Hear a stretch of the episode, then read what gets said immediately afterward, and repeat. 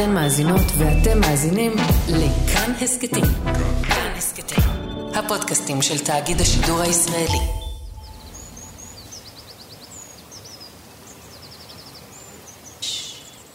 נחמד, נכון? בלי דיווחי חדשות, בלי אזעקות, בלי מהומות, רק שקט.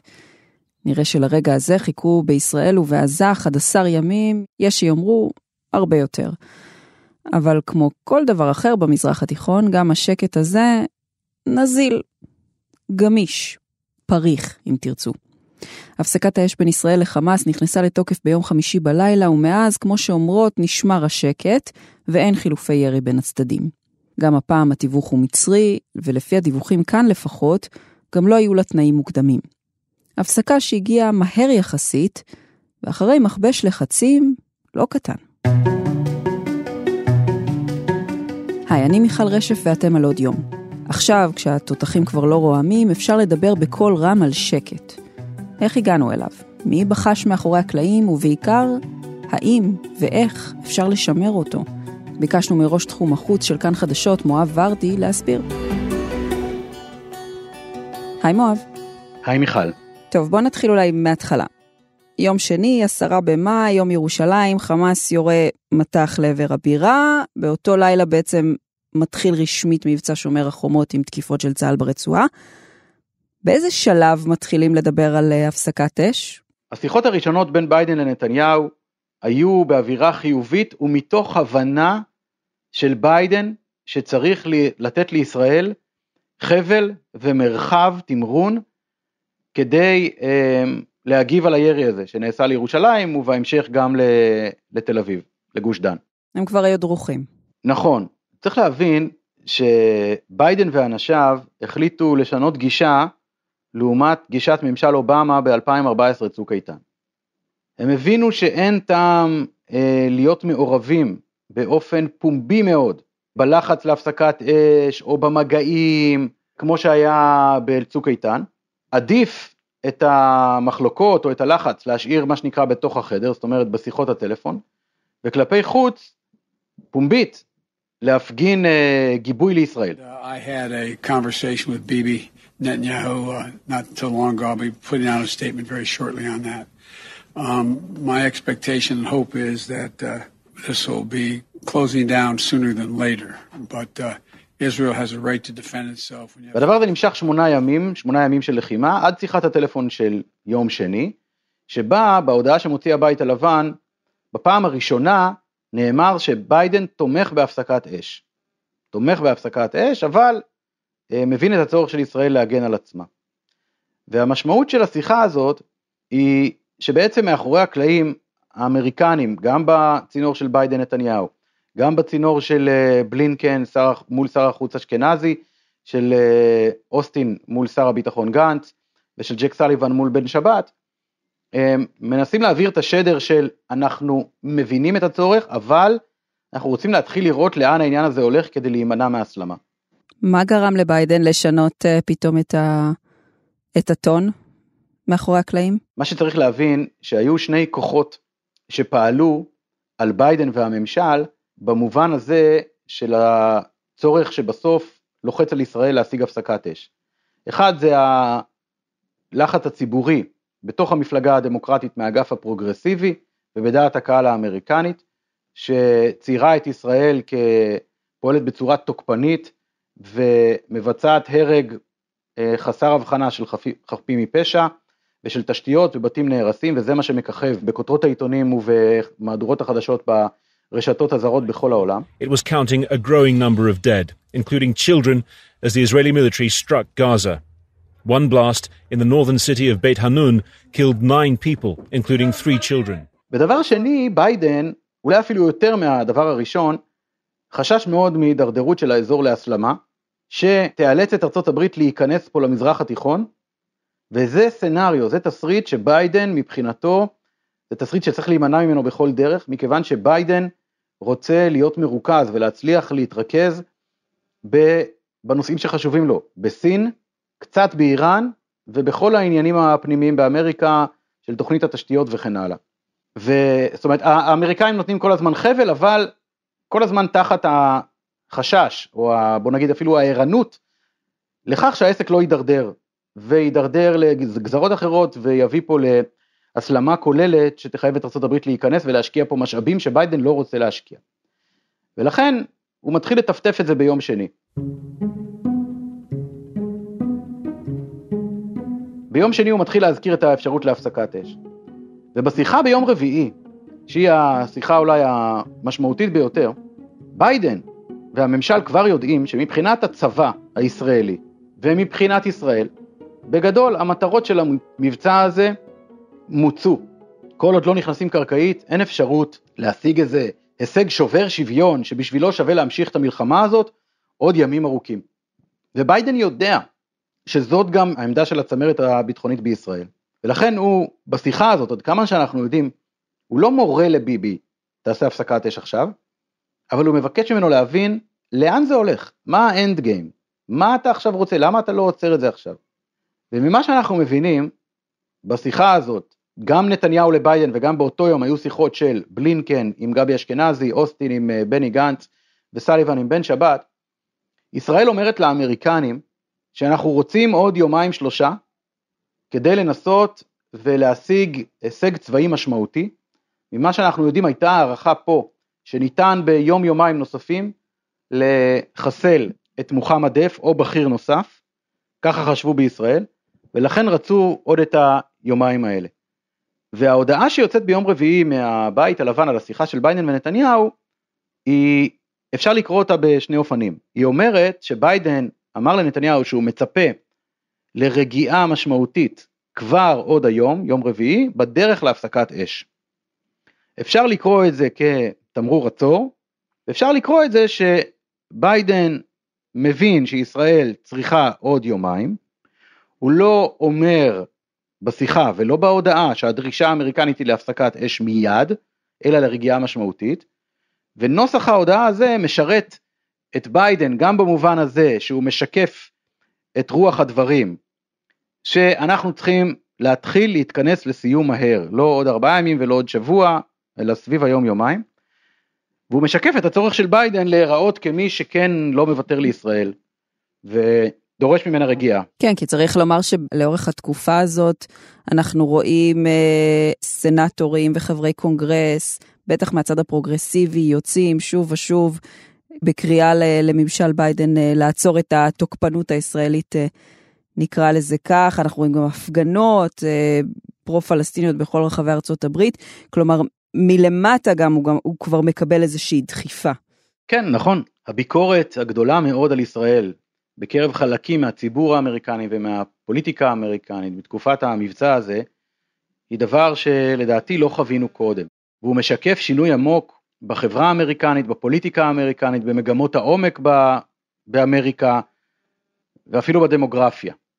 זאת אומרת היום חלק נכבד מהמפלגה הדמוקרטית זה המחנה הפרוגרסיבי והאנשים הללו, ברני סנדרס, אולי גם קצת בשוליים אליזבת וורן, כמובן אלכסנדריה אוקזיו קורטז, הם תופסים את הסכסוך בינינו לבין הפלסטינים או בין ישראל לחמאס לא כסכסוך לאומי בין מדינה דמוקרטית לבין ארגון טרור, הם תופסים את זה כחזק מול חלש, ככוח קולוניאלי מול כוח מדוכא ונכבש, ואפילו הייתי אומר כסכסוך בין ההגמוניה של האדם הלבן, קרי ישראל, לבין ה-people of color. את זה ראינו המון בהשוואות האלה, בטח נניח רשידה טליב למשל, שעשתה את ההשוואה בין uh, תנועת Black Lives Matter uh, לפלסטינים, מין השוואה כזאת של ה...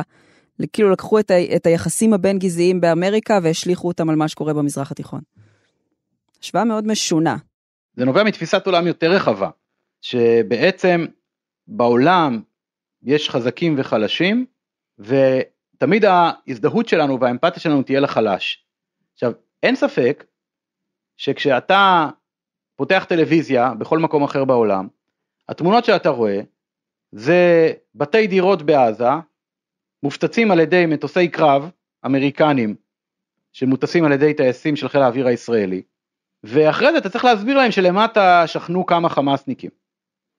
אבל בסוף מה שאתה רואה זה ילדים שנהרגים, ומשפחות שלמות שנעקרות ומתחילות לנדוד עם אה, מיטלטליהן עליהן, כי אין להם בית. אני מדבר על כמויות אדירות, וזה תמונות חזקות שקשה מאוד להסביר. ברגע שאלו התמונות, והמסגור הופך להיות של חזק מול חלש, של קולוניאליזם מול נכבשים, ושל האדם הלבן מול, ה...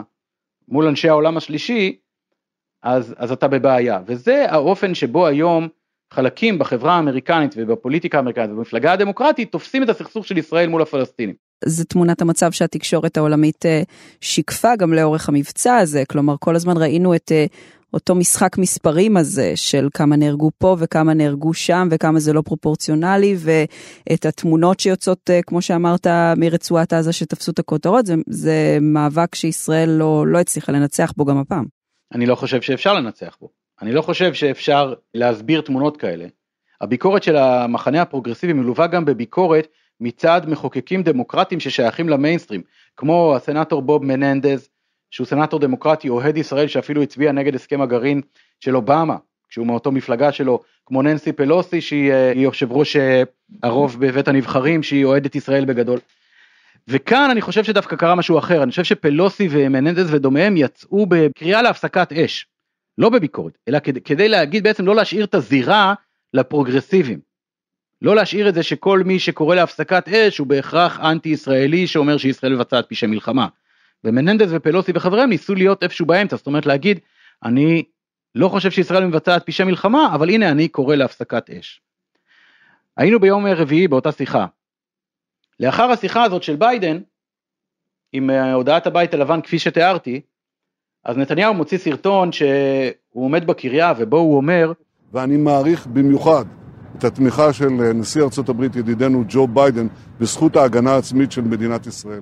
ובמשפט שלאחר מכן מוסיף מיד אני נחוש אה, להמשיך במבצע הזה עד שיושג היעד שלו להחזיר את השקט והביטחון לכם, אזרחי ישראל. כאילו מתריס כלפי ביידן. עכשיו אני לא חושב שנתניהו רצה לפגוע בביידן, נתניהו רצה לדבר על הבייס שלו, אבל אני יודע שבבית הלבן מאוד מאוד לא אהבו את זה. כי ראו בזה בעצם התרסה מול ביידן. אני, אני רק אגיד שצריך לומר שראינו התרסה דומה באותה שיחה של מאיר בן שבת וג'ייק סליבן עוד לפני המבצע, שמאיר בן שבת אמר לו, אנחנו לא צריך את ההתערבות הבינלאומית עכשיו. כלומר, גם איזושהי התרסה מול הממשל של אל תתערבו בשלב הזה, אנחנו נעשה את מה ש... כלומר, יש פה איזשהו קו ש... שהולך עוד מלפני המבצע מבחינת היחס בין הממשלים, גם לעכשיו. אני חושב שבהתחלה עם סליבן ובן שבת זה באמת היה אל תתערבו. ואני חושב שבין ביידן לביבי שררה הבנה, הם היו מסונכרנים, הם היו on the same page, פשוט אחר כך כל אחד היה צריך לדבר בהודעה לתקשורת לציבור שלו. ביידן היה צריך להראות כמה הוא חזק מול נתניהו, ונתניהו היה צריך להראות שהוא לא נכנע לכוח בינלאומי חיצוני שבגלל זה הוא מפסיק את המבצע, כן, בניגוד לאינטרס של ישראל. אבל אני חושב שהסיפור הוא שדווקא ביידן ונתניהו היו די מסונכרנים. ביידן הבין שביבי צריך עוד יומיים גג. נתניהו הבין שאם זה יימשך יותר מיומיים, לא רק שהוא לא משיג כלום מבחינה צבאית, דרמטי, כי מהאוויר הוא די ישיג את מה שהוא צריך, הוא מסתכן בתקלה כמו כפר כנא, שבטעות הפצצה שלנו תהרוג מאות פלסטינים חפים מפשע, או בזה שרקטה מעזה תיפול על איזה גן ילדים, ואז יש לך 20 ילדים הרוגים, ואז אתה בכוח נגרר פנימה, ונתניהו לא רוצה להיגרר פנימה, לא רוצה. לכן השעונים של ביידן ונתניהו לדעתי היו מסונכרנים. עכשיו נכון הוא שאם לא היה לחץ בינלאומי בכלל, יכול להיות שהמבצע היה נמשך עוד שבוע בהפצצות uh, התשה כאלה שהיו קודשות את חמאס עוד ועוד ועוד. אין ספק שישראל הפסיקה את המבצע בגלל הלחץ הבינלאומי, בגלל שבסופו של דבר במשרד החוץ ובמשרד הביטחון וגנץ ואשכנזי ונתניהו הבינו שהמחירים המדיניים שישראל תשלם אם היא עכשיו תמשיך במבצע הזה בניגוד לעמדה ולבקשה ולדרישה של הטובות בידידותינו אנחנו נשלם על זה מחירים מדיניים כבדים שלא צריך לשלם אותם. היה לנו פחות אשראי עכשיו אה, מבעבר כפי שאתה רואה את זה מצד ארה"ב? אני חושב שהיה פחות אשראי במובן המתמטי שבסופו של דבר צוק איתן נמשך 51 יום ושומר החומות אה, הסתיים כעבור אה, 11 יום בלבד. אני חושב אבל ש... שדברים השתנו. זאת אומרת, בצוק איתן, זה היה הפעם הראשונה שירו על תל אביב, היה תחושה שחייבים לעשות משהו, וצריך להיכנס לעזה, קרקעית, ואם אתה נכנס לעזה ברור שזה לא תוך יומיים. פה הבינו שזה דשדוש, זה רק התקפה מהאוויר, שלא תוביל לאיזה שינוי משמעותי, לכן החבל האמריקני אולי היה קצר יותר. אני אבל רוצה לשים אצבע על נקודה שאולי עבור חלק מהמאזינים היא לא ברורה באופן אוטומטי. נוצרה תחושה שאולי ממשל ביידן באמת היה קשוח איתנו ועצר אותנו ולא מבין אותנו, וראיתי אפילו איזה מאמר של בן דרור ימיני ביום רביעי או חמישי שאומר אדוני הנשיא ביידן אל תתערב, אה, אנחנו צריכים את הזמן שלנו, זה המדינה שלנו, אנחנו צריכים את הזמן להכות בחמאס וכן הלאה. אני חושב שלא מספיק נותנים את הדעת לגיבוי המאוד מאוד משמעותי שממשל ביידן נתן לנתניהו וישראל במבצע הזה. האמריקנים מנעו שלוש הצעות להחלטה במועצת הביטחון נגד ישראל, mm-hmm. פשוט בלמו את זה כשהם הודיעו שהם יטילו וטו, נתנו גיבוי להמשך המבצע ולא הוציאו לנו תמרור עצור, הודיעו כבר שהם יממנו את השלמת המלאי של טילי התמיר המיירטים של כיפת ברזל, כלומר היה פה הבנה של ביידן, בעיניי לפחות, שישראל צריכה תמיכה, ישראל צריכה זמן למערכה הזאת, זאת לא מערכה שישראל סתם יוצאת בשביל לעורר אש באזור, או להרוג כמה שיותר פלסטינים, וביידן אה, וכל הבחירה הממשל שלו נתנו את הגיבוי הזה. לפני שהוא נבחר, הציפייה מביידן הייתה שהוא ינהג כמו ממשל אובמה בזמנו, אבל זה לא אותו נשיא מבחינת הגישה שלו לישראל. אובמה היה הרבה יותר חשדן, הרבה יותר סקפטי כלפי ישראל, הרבה יותר ביקורתי מביידן, ביידן הרבה יותר פרו-ישראלי.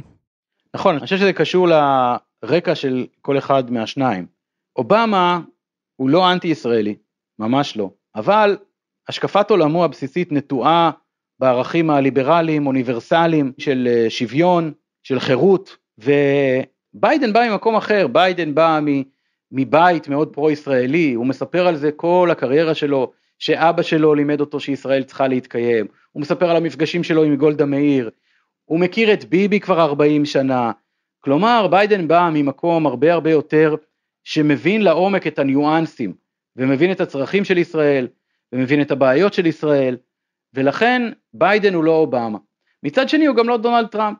הוא, קודם כל יש לו אג'נדה משלו שהוא רוצה לקדם, שקשורה גם בענייני ה, הפנים באמריקה, בכל תוכנית התשתיות של השני טריליארד דולר, בסין שהוא רואה בה את איום הייחוס החשוב ביותר כרגע, והוא לא רוצה להשחית זמן, כסף, משאבים, אנרגיה, על הצרות במזרח התיכון, כי האמריקנים כנראה הבינו שאין פה מספיק רצון בקרב העמים המקומיים והמדינות באזור והמנהיגים המקומיים כדי להגיע לאיזשהו פתרון מדיני, ולכן הוא, כשצריך הוא מתערב, אבל הוא מתערב כדי לכבות את האש, לא כדי לנסות לכפות פתרון.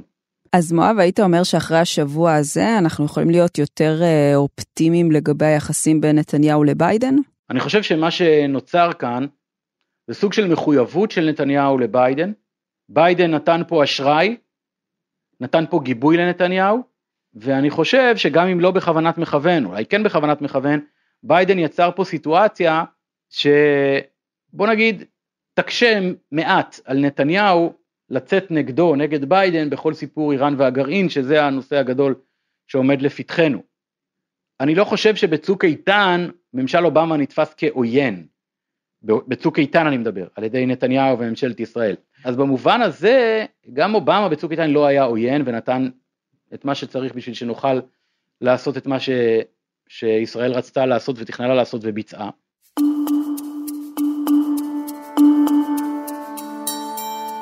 אני חושב שהמחלוקות העיקריות עם ביידן יהיו בנושא איראן, כי בנושא הפלסטיני נדמה, לפחות כרגע, שלביידן אין שאיפות כמו שהיו לאובמה בהתחלה ולקרי אחר כך, לחולל פה איזה פתרון או להביא לפתרון הסכסוך הישראלי-פלסטיני. ביידן לא חושב שכנראה שזה אפשרי ולכן לא שווה לבזבז על זה זמן. המחלוקת צפויה להיות בנושא איראן, וכאן אני חושב שבסופו של דבר לא יהיה מנוס מהתנגשות מסוימת.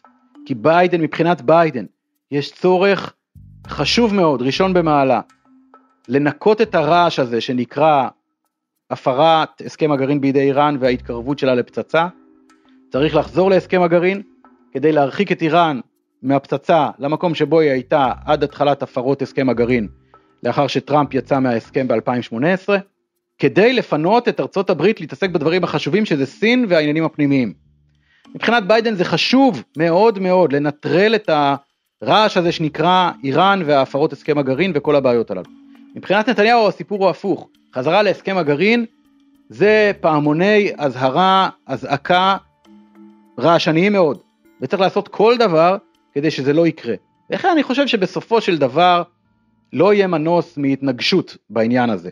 אני חושב שההתנגשות תהיה אחרת מהאופן שבו היא התרחשה ומהווליום שבו היא התרחשה בין נתניהו לאובמה ב-2015, 2013 עד 2015. אני לא חושב שנראה את נתניהו נוסע לקונגרס ומדבר שם נגד הנשיא המכהן ביידן, ואנחנו רואים גם עכשיו שיש איזשהו ניסיון כן לבוא בדין ודברים עם הממשל, לנסות להסביר להם למה זה מסוכן, בתוך החדר, עוד לפני שיוצאים פומבית נגד ממשל ביידן כממשל שמסכן את קיומה של ישראל ואת העם היהודי. מואב, בוא נחזור רגע להפסקת אש, בסופו של דבר היא מגיעה, יום חמישי בלילה, שתיים בלילה, שני הצדדים אה, מניחים את הנשק, ולפחות לפי הדיווחים פה, הפסקת האש הזאת אה, לא כוללת שום תנאים. נכון, מה שהיא כוללת זה הסכמה לכך שמצרים תיכנס עכשיו למגרש בתור מתווך ותנסה להביא להבנות והסכמות. בעיקר בכל הנושא שקשור לשיקום הרצועה. למה השיקום חשוב? בשביל שיקום צריך חומרי גלם. חומרי גלם זה בין היתר בטון, מלט, ברזל. אלה חומרים שחמאס משתמש בהם בדרך כלל לצורך התעצמות, או לבניית מנהרות, או לבניית אזורים שבהם מייצרים רקטות ומחרטות וכן הלאה. ולכן בצוק איתן היה איזה ניסיון לבנות מנגנון כזה שיפקח על הסחורות ולא ייתן לאותם חומרים, מה שנקרא dual use, אומרת חומרים דו שימושיים, כאלה שיכולים לשמש גם לבניין וגם להתעצמות צבאית, לא ייתן להם להגיע לידיים של חמאס.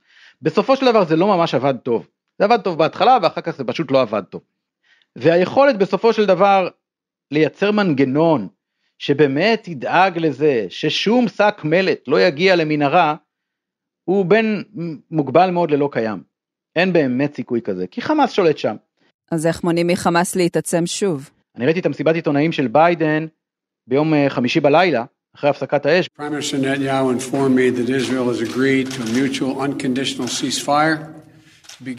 והוא אמר, The United States committed to working with the United Nations, and we remain committed to working with the United Nations and other international stakeholders to provide rapid humanitarian assistance ארצות הברית תפעל לחיזוקה של הרשות הפלסטינית, וארצות הברית תפעל לשיקום הרצועה, ותפעל בזה באופן אקטיבי, אבל מבלי שחמאס יחזיק במפתחות ויוכל לנהל את זה. ואני רוצה לומר, ישבתי מול הטלוויזיה וקצת צחקתי לעצמי, כי אני חושב שזה קצת אה, דברים בעלמא. שאלו לא דברים שניתן לגבות בשטח. הניסיון שהרשות הפלסטינית תעמוד שם במעברים, בסדר, נו, אבל מה קורה אחרי זה שהמשאית נכנסת פנימה? הרשות הפלסטינית לא שולטת בתוך עזה. אז היה ניסיון בעבר לעשות את זה באמצעות פקחים של האו"ם. אז בסדר, הפקח של האו"ם מוודא שזה יגיע לאיזה אתר בנייה. מי אחרי זה בודק שמאתר בנייה המשאית לא ממשיכה לאיזה מנהרה? זאת אומרת, היכולת הזאת היא בסופו של דבר יכולת מוגבלת, יש מעבר סחורות שפתוח לרווחה כל יום בין מצרים לרצועת עזה ליד רפיח, כך שאני לא תולה בזה הרבה תקוות. הניסיון להגיד עכשיו נמנע את התעצמות חמאס, בעיניי הוא ניסיון קצת אה, או תמים או לזרות קצת אה, כל מיני ספינים בעיני הציבור. אני לא חושב שזה, שזה ריאלי, אני חושב שבסופו של דבר ישראל חוזרת לאותה נקודה. ניסיון אה, להרתיע את חמאס באמצעות מכה חזקה, שגם תפגע ביכולות האופרטיביות שלו וגם במרכאות תוציא לו את החשק לצאת שוב למערכה בטווח הזמן הקרוב. אז אם אנחנו ממשיכים ככה בהסתכלות שלנו על היום שאחרי, הולכת להיות מדיניות, הולכת להיות אסטרטגיה ארוכת טווח מבחינת ישראל בכל ההתנהלות מול חמאס, או שעדיין נמשיך להגיב פשוט? כל עוד נתניהו בשלטון, שום דבר לא ישתנה. אני לא יודע אם נתניהו לא יהיה בשלטון משהו ישתנה, אבל נתניהו יש אה, מדיניות מאוד ברורה, הוא גם אמר אותה באופן גלוי בישיבה של סיעת הליכוד לפני שנתיים. הוא חושב שנכון לישראל שחמאס ישלוט בעזה, ומכיוון שכך נכון לישראל שחמאס יהיה חזק דיו בשביל לשלוט בעזה, הוא צריך כסף. כדי לשלם משכורות למורים ולמהנדסים, הוא ממשלה הרי, לכן טוב שישראל מכניסה לו כסף. בגלל שהאלטרנטיבה היא שהרשות הפלסטינית תהיה הגורם החזק שיחזור לעזה, ואז יהיה הרבה יותר קל למי שרוצה בכך לקדם את האפשרות של מדינה פלסטינית. ונתניהו מבחינתו, בעיניי לפחות, ולדעתי הוא גם פה ושם אומר את זה, מטרת חייו המדינית, בעניין המדיני, זה לסכל את האפשרות להקמתה של מדינה פלסטינית ריבונית ממערב לירדן. ולכן הפיצול הזה בין הרשות הפלסטינית לחמאס, בין פת"ח לחמאס, משרת את, ה, את המטרת העל הזאת. ולכן אני חושב שנתניהו בסופו של דבר שלם מאוד עם המצב הקיים, שאחת לבין אה, שנתיים לשבע שנים, יש מבצע מוגבל בעזה, מנסים לעשות אותו עם כמה שפחות פגיעות בצד שלנו, גם עם כמה שפחות פגיעות בצד שלהם, וזה הכי טוב שאפשר כרגע. לדעתי ככה נתניהו חושב, לדעתי כל הניסיונות של האמריקנים עכשיו לשנות את הפרדיגמה הזאת לא הולכים להצליח. טוני בלינקן שר החוץ האמריקני יגיע לכאן בשבוע הקרוב, הוא ידבר על הצורך לחזק את הרשות הפלסטינית ואולי פרויקטים כלכליים, אבל בפרדיגמה הבסיסית הזאת אני לא רואה שינוי. אז אם אנחנו צריכים לפתוח אה, שעונים, כמה זמן יש לנו לשקט הזה? קשה מאוד לדעת, תראי, יכול להיות שזה יימשך אה, חצי שנה ויכול להיות שזה יימשך חמש שנים. זה קשה מאוד לדעת, אני חושב שחמאס, אה, עד כמה שאנחנו מצליחים להבין, ספג פגיעה צבאית לא קלה, שיהיה לו לא פשוט להתאושש ממנה בטווח הזמן המאוד מאוד קרוב. בסופו של דבר, זה פשוט עניין של זמן, כי חמאס חורט על דגלו את רעיון ההתנגדות לעצם קיומה של ישראל כמדינה ריבונית, הוא רוצה להיות משפיע ביהודה ושומרון, כלומר בגדה המערבית, ולהשתלט על אש"ף, כן? זאת אומרת, הוא רוצה להיות הנציג הרשמי של העם הפלסטיני, הוא צריך לשלוט בעזה שתמיד חסר שם משהו, כי ישראל מטילה מצור על מנת שחמאס לא, לא יתעצם, ולכן המציאות הזאת מייצרת אינטרס קבוע לחמאס, קבוע, לנסות להשיג יותר ממה שיש לו, ויחיא סינואר מנהל את המשא ומתן הזה, כשהוא יכול, באמצעות אש. האש שנורית על תל אביב או על אשקלון או על שדרות, לא נועדה בשביל להשמיד את מדינת ישראל. היא קלף במשא ומתן. אם אתם לא נותנים לי עוד הקלות, אני יורה. אם אתם לא נותנים לי בחירות, אני יורה. אם אני עכשיו צריך, אם אני במצוקה פוליטית, תדמיתית, ואני רוצה למצב את עצמי כפטרון של ירושלים בחברה הפלסטינית, אני יורה. כן? ולכן, לדעתי, בסופו של דבר, הרתעה זה דבר חשוב, אבל היא מוגבל, היא נשחקת יום אחר יום אחר יום, עד שהיא מגיעה למיצוי והצד השני מחליט שבסופו של דבר שווה לו לפתוח שוב בירי. קשה מאוד מאוד לדעת אם זה עניין של חודשיים, שנתיים או חמש שנים. אני רוצה להזכיר את הדברים שאמר ראש אגף המבצעים בצה"ל, האלוף אהרון חליבה, לגל ברגר אצלנו, אמר שבעיניו הצלחת של מבצע שומר החומות היא חמש שנים של שקט. אני לא בטוח שנזכה לכל כך הרבה שנים כאלו של שקט. מואב ורדי, תודה רבה. תודה מיכל. האזנתם לפרק של עוד יום. הפקתי את הפרק יחד עם מואב ורדי. ערך אותו דניאל אופיר. אם אהבתם את הפרק או יש לכם הערות על מה שאמרנו, אתם מוזמנים ומוזמנות לכתוב בקבוצת הפודקאסטים שלנו כאן הסכתים. תוכלו לכתוב גם בדף של כאן חדשות בפייסבוק או בחשבון שלי מיכל רשף בפייסבוק או בטוויטר. אתם יכולים גם לשלוח את הפרק בוואטסאפ לחברים. רק הצעה. הסכתים נוספים מבית כאן חדשות תוכלו למצוא באפליקציית הפודקאסטים האהובה עליכם, באתר שלנו בספוטיפיי, וגם ביישומון הרכב החדש שלנו. אני מיכל רשף. נשתמע.